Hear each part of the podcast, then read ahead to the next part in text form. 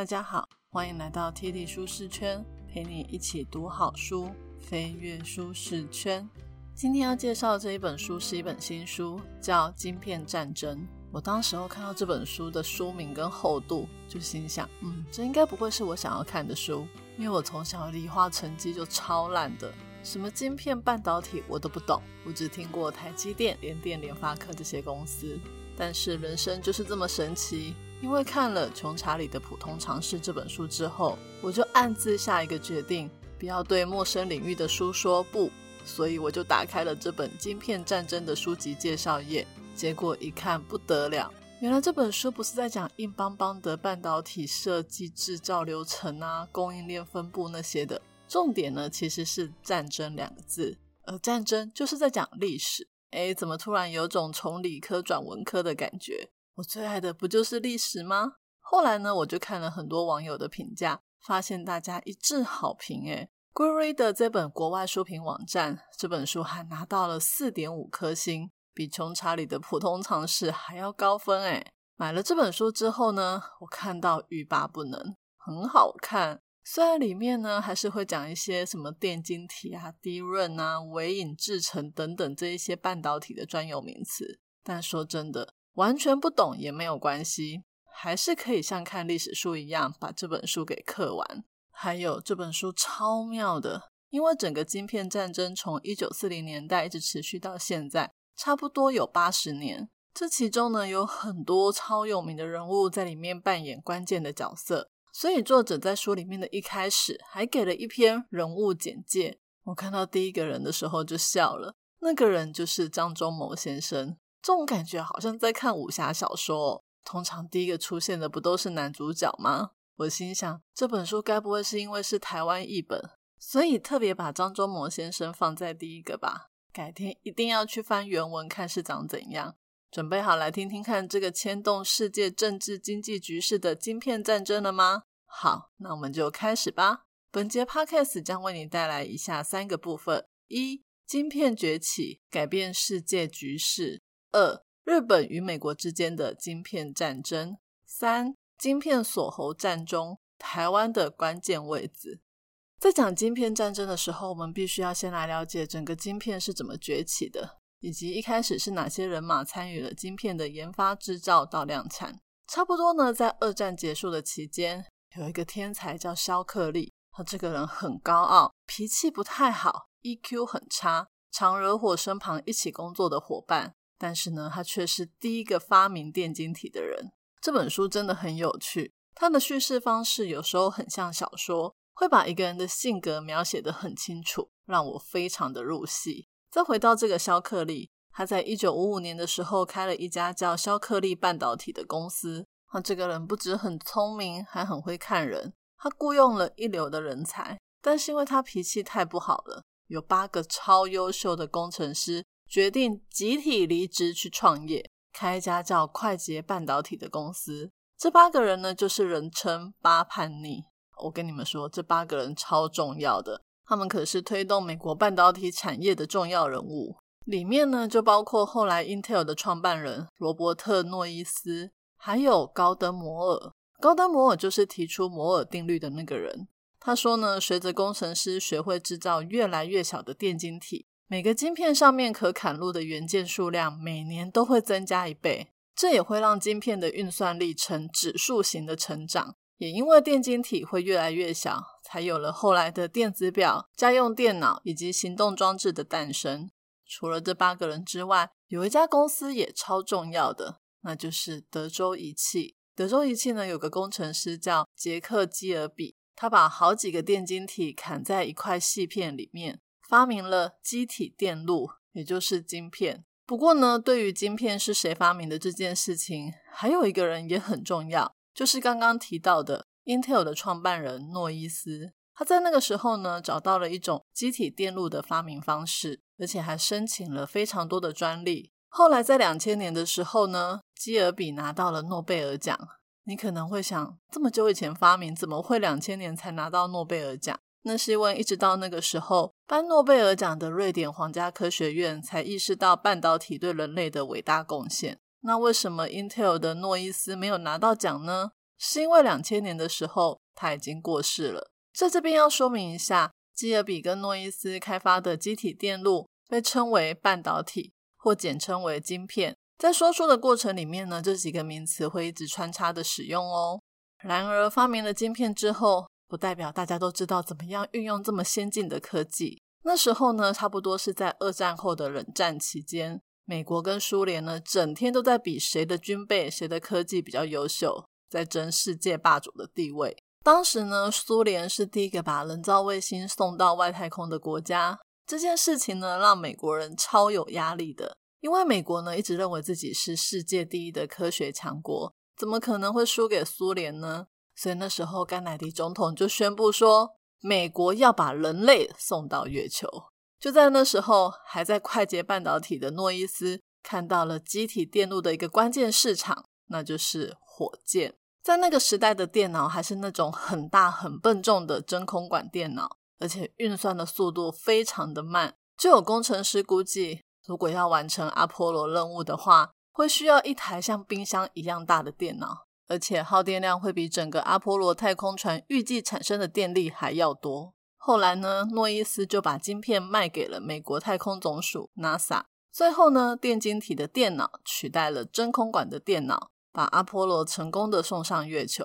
而且那台电脑并没有冰箱这么大，只有三十一公斤一立方英尺的大小而已，比二战的时候呢拿来算火炮轨迹的电脑还小一千倍。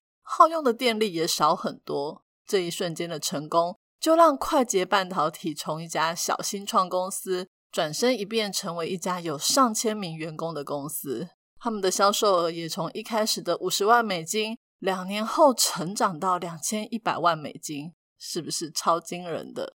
这个时期呢，一样发明晶片的德州仪器也没有闲着，他们开始跟军方合作，参加导弹计划。把晶片呢放在军方所使用的每一件电子用品里面。到了一九六零年代的时候，美国军方呢在各种类型的武器里面都砍入了晶片，从卫星到声纳到鱼雷到各种系统都有晶片的踪迹。看到这里，我们大概可以知道，晶片一开始崛起的时候，都是用在太空或军备比赛的领域当中。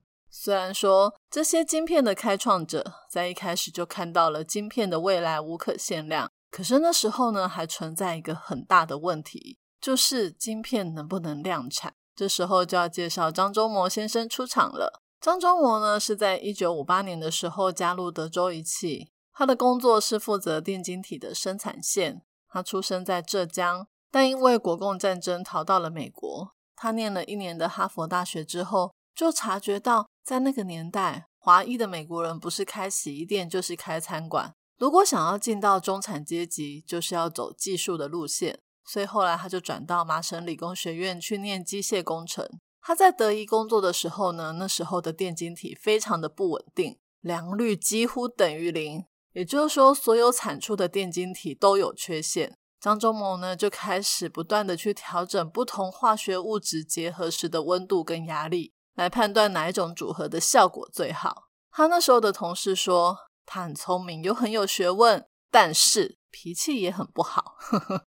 如果你在德仪工作没有被他骂过，那就不算待过德仪。后来在张忠谋的努力之下，几个月内那条电晶体生产线的良率大幅提升到百分之二十五。那时候呢，美国最大的科技公司 IBM 的高阶主管。还特地跑到德州去跟张忠谋学习他的方法。不久之后，张忠谋就掌管了整个德仪的机体电路事业。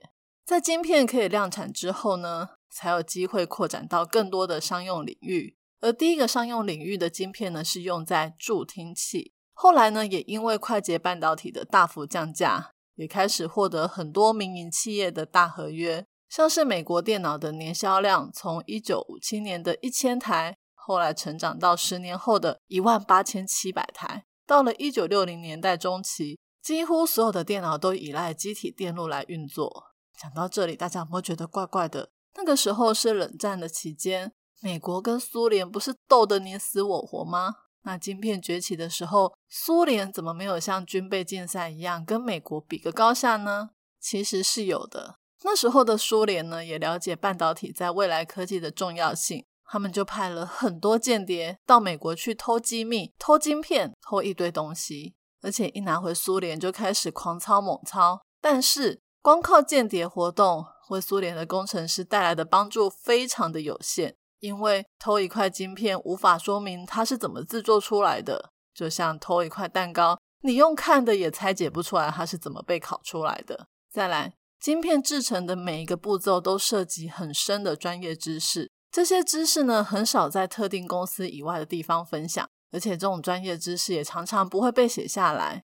所以，苏联就算派出再厉害的特务，也没有办法偷到半导体生产过程里面大量的细节跟知识。最后一个也是最关键的，那就是摩尔定律的速度。就算呢，苏联抄了某个晶片的设计，也拿到了材料跟机器，但那都是需要时间才能去精进制成。最后才能生产出大量又品质好的晶片。可是呢，德仪跟快捷这两家公司每年都推出新的晶片设计，就像摩尔定律说的，随着工程师设计出越来越小的晶片，运算的速率就会急速的成长。所以，就算苏联偷了早期的晶片，优化了制程，但是他们开始量产的时候，人家美国已经又发明更小、运算速度更快、更强的晶片。而那些又大又慢的苏联晶片就变得一点价值也没有了。所以在这场晶片战争中，苏联算是彻底的输了。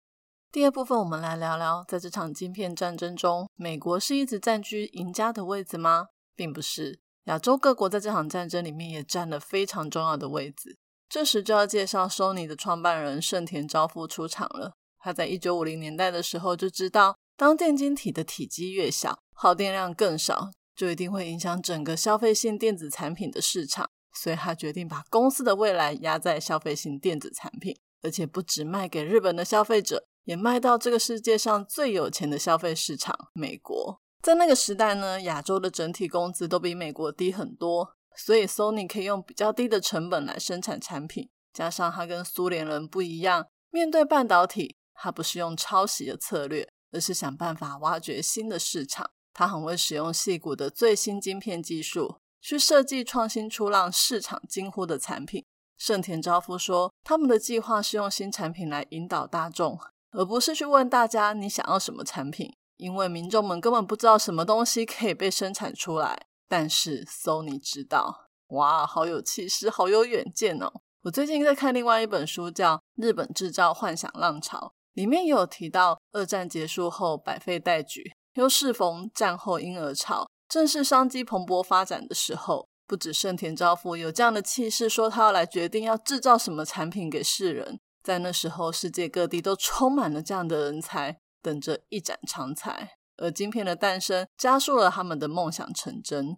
Sony 第一个热卖的产品是电晶体收音机。在那之前呢，德仪也曾经推出电晶体收音机。德仪的产品技术虽然很强。但是因为定价和行销不给力，后来就没有再做这个事业了。可是盛田昭夫看到了机会，就大量的生产数万台的收音机。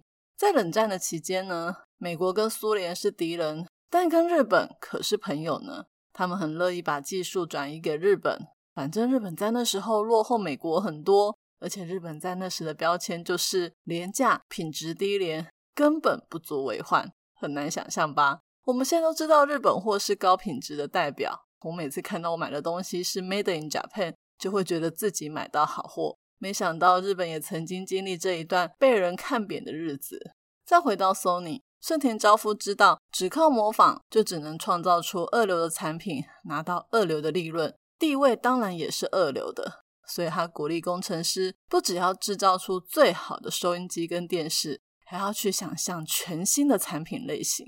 他们最跨时代的发明就是随身听。Sony 呢，彻底的改变了音乐产业。在那个时代的随身听，真的是一个很伟大的发明，因为你可以把喜欢的音乐放在一台小小的机器里面，随身带着走。每一台随身听里面都内建五个最先进的晶片。虽然说那些晶片都是美国研发出来的，可是产品却是日本创造出来的。后来呢，Sony 在全球总共销售了三点八五亿台随身听，随身听呢瞬间成为人类历史上最热卖的消费性装置之一了。对了，听说盛田昭夫也送过一台随身听给贾伯斯，这也影响了贾伯斯后来创造出了 iPad。除了 Sony 之外呢，当时夏普也制造出了使用晶片的计算机。其实，在更早之前，德仪也做过计算机，但是他们觉得计算机没有什么市场，就放弃了。没想到夏普却做出简单操作又很便宜的计算机，这也让一九七零年代之后生产出来的计算机大多都是日本制的。后来呢，德仪的老板看到这些日本公司的崛起，就很后悔，想说当初如果可以找到自创品牌的商业模式，德仪说不定会是另一个 Sony。但事实证明，想要复制 Sony 的创新跟行销专才，就跟想要复制美国半导体的专业是一样的困难的。到了一九六四年，日本在离散电晶体的生产方面已经超越美国。而美国公司呢，还是一样在生产最先进的晶片。美国公司呢，制造了最好的电脑，而 Sony、夏普这些电子制造商生产的消费品，则推动了半导体的消费。日本的电子产品出口从一九六五年的六亿美元，激增到二十年后的六百亿美元。不过，这个消费品战争还只是晶片战争的第一战，接下来就是敌人战争。差不多在一九八零年代的时候。那时候不止 Intel、德仪这些美国公司在制造 DRAM 这种记忆体的晶片，连日本的东芝、头须吧、NEC 也在制造 DRAM。一开始，戏骨的人都没有把这些日本公司放在眼里，而且美国还有一堆公司在对日本的竞争对手提出智慧财产权的控告，他们觉得日本人都是在抄他们的。但当时呢，半导体买家的大厂，也就是惠普，却不是这样看待日本公司的。两个国家做出来的晶片效能一样，成本差不多，但品质上日本好多了。那干嘛要买美国的晶片呢？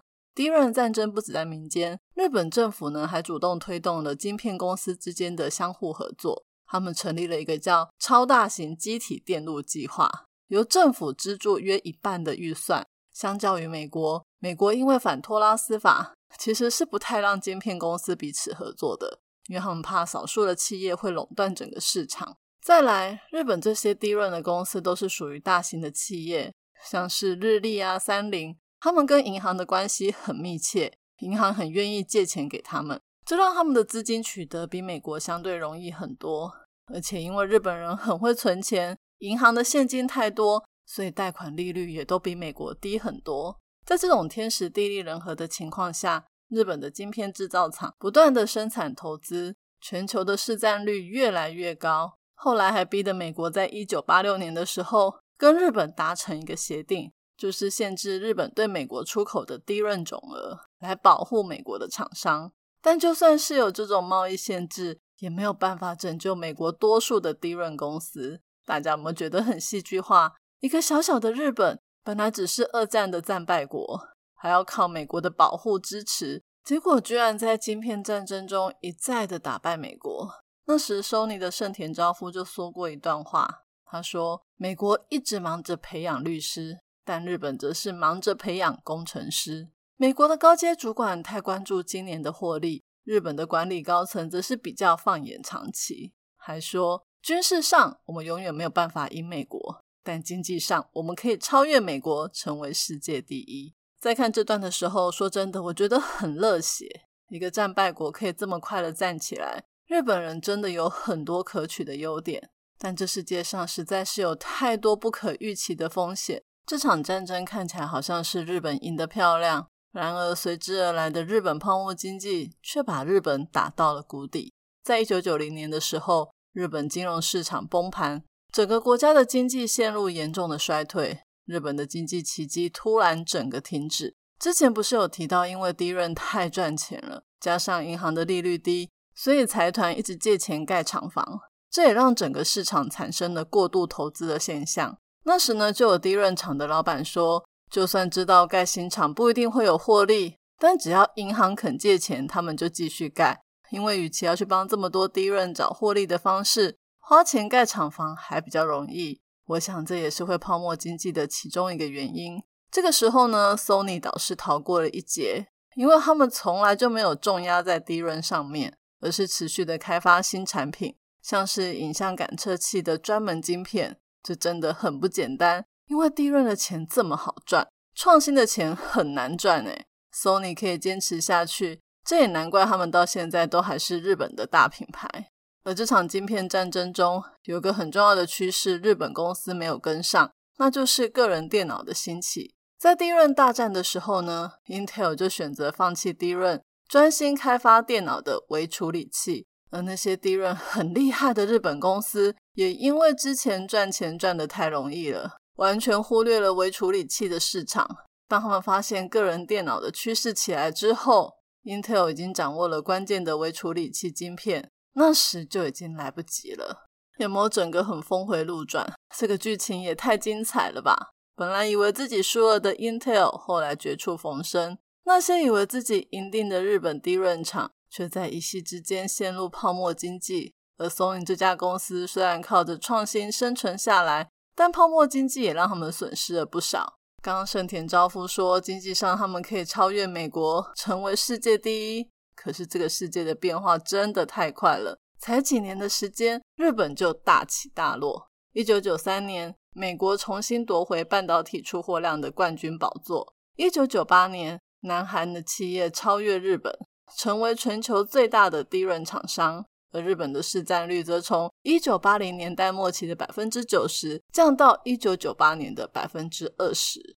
讲到半导体，就不得不提到我们的护国神山台积电。我之前对台积电的历史真的是一知半解，看了这本书之后才算是有点了解。首先呢，第一个让我最吃惊的点就是，以前很多人都说张忠谋是回到台湾来开创半导体产业，结果原来在一九六八年之前，张忠谋根本就没有来过台湾，所以哪来的回台湾啊？在一九六八年的时候，张忠谋第一次来台湾，其实是为了要找地盖新的晶片组装厂。那时候呢，亚洲的人工成本都比美国便宜很多，所以很多美国的晶片厂都选择在亚洲组装。当时呢，张忠谋去拜访那时候的经济部长李国鼎，李国鼎还讽刺这些美国人说：“智慧财产权是帝国主义用来欺负落后国家的东西。”两边呢谈得不欢而散。但是呢，李国鼎最终还是意识到，必须要跟美国有更深入的合作。这样对台湾的政治局势会比较有利，因为当时共产党已经快要在越战里面得胜了，没有任何一个国家呢会比台湾政府更担心国土的安全。而且随着越战打了很久，美国也削减了对台湾还有其他亚洲盟友的经济支柱，这对台湾这么一个如此依赖美国保护的国家来说是非常不好的征兆。所以李国鼎决定，他要在经济上也要跟美国有密切的合作。因为呢，这些美国公司在台湾设厂，万一打仗，他们至少会为了想要保护自家的公司，进而来保护台湾吧。所以，只要台湾设立越多的半导体厂，台湾就越安全。但是，光只是晶片组装，还不能确保台湾在半导体供应链上有着举足轻重的地位。因为呢，在那时候，不止台湾在组装，整个亚洲，从南韩到台湾，从新加坡到菲律宾，到处都有半导体组装厂。而且中国的工资更低，他们那时候也开始经济转型。等他们进到了电子组装业的时候，台湾就会被迫退出市场。一九八五年的时候呢，李国鼎部长又邀请了张忠谋到他的台北办公室。这距离他们当初谈合作的时候，已经过了十七年喽。李国鼎跟张忠谋说，请他来带领台湾的半导体业。他说：“告诉我你需要多少钱。”李国鼎知道呢，晶片业的多数利润都是由设计还有生产最先进的晶片公司所获得的。只有当台湾不再只是组装别的国家设计或制造的元件的时候，台湾的经济才有可能持续的成长。从前面我们都知道，张忠谋是第一线参与全球半导体业的先进。德仪呢，超高的效率制成是他不断提高良率的成果。他本来应该可以在德仪晋升到 CEO 的职位。但是不知道为什么却被排除在接班人的人选以外。我猜是上帝要他回台湾才布的局吧。后来张忠谋呢就离开了德仪。当他听到台湾政府请他到台湾打造半导体业，还说开多少钱都可以，这让五十四岁的他非常的感兴趣。当时呢，张忠谋有一个超级计划，他知道他需要很多的钱，但如果他成功了，就会颠覆整个电子业。还可以让台湾掌握全球最先进的技术，这个超级计划呢，当时可以说是前无古人后无来者。但现在大家都知道这个计划是什么了，那就是有名的晶圆代工。早在一九七零年代的时候，张忠谋还在德仪工作，他那时候就有提案过要成立一家专门生产客户设计的晶片半导体公司。可是那时候呢，每家设计晶片的公司都有自己的晶圆制造厂，加上德仪那时候的获利很好，叫他们压在这种不知道会不会成功的晶圆代工，实在太冒险了。所以这概念就不了了之。后来有科学家把晶片的设计跟晶片制造的分离变得更加容易之后，晶圆代工就变得越来越可行了。有几家在细谷的晶片设计小公司就会把晶片的制造外包，因为要自己盖晶圆厂也太贵了，他们盖不起来，所以他们就去找那种大型的晶片公司，看看有没有闲置的产能可以来生产他们设计的晶片。后来呢，台积电成立。也让所有的晶片设计公司有了一个可靠的合作伙伴。张忠谋说呢，台积电永远不会设计晶片，他们只专注在制造晶片。台积电不跟客户竞争，只要客户成功，台积电就成功。现在呢，在这个世界上，没有一家公司可以比台积电更精准的制造晶片。就拿 Apple 卖出的一亿只 iPhone 十二来说，每一只都采用了 S 四的处理晶片。那个晶片上面呢，刻了一百一十八亿个微小的电晶体，而 iPhone 十二里面的内建的十几种晶片，海基电就会 iPhone 十二内建的每一种晶片制造了超过一万兆的电晶体，是不是超惊人的？大家都知道，后来 COVID-19 的疫情来袭，全世界各地的人都开始在家工作，这也使得个人电脑、资料中心的晶片需求大幅的提升。导致整个晶片呢，也都涌入了电子资讯产业，这让其他产业像是汽车业就发生了晶片短缺，这使得丰田到通用汽车这等大型的汽车制造厂都不得不停厂数周，因为他们没有办法取得所需要的半导体。所以呢，半导体的供应链真的是牵一发而动全身，即便是制成最简单的晶片，只要碰到短缺，也会导致地球的另外一端的工厂关闭。而台积电呢，在这其中又是占着关键的锁喉点之一。大家应该都有看到一些新闻，知道台积电要在美国设厂，美国人都觉得那是分散风险，但是我们台湾人却很紧张，因为担心没了台积电，大陆会不会打过来？这本书是说台积电还是把最先进的技术留在台湾，而这本书也有讨论到中国会不会打过来，直接占领台积电，因为大陆的半导体业比起台湾还是落后很多。还没有办法取得先进的半导体技术，但说真的，世事难料。就像日本曾经打赢第一轮战争，却遇到了泡沫经济，对未来谁都说不准。如果大家想要听听看作者对这件事的看法，一定要买书来看哦。今天的说书就说到这里，最后来讲一下看完这本书的感想。这本书真的很好看，我看的欲罢不能。这世界上的政治、经济、科技局势真的是瞬息万变。一朝得势也不代表能够成为永远的赢家，而且看这本书一直看到台湾，有一种很骄傲的感觉。我虽然不认识李国鼎先生，但真的特别感谢他。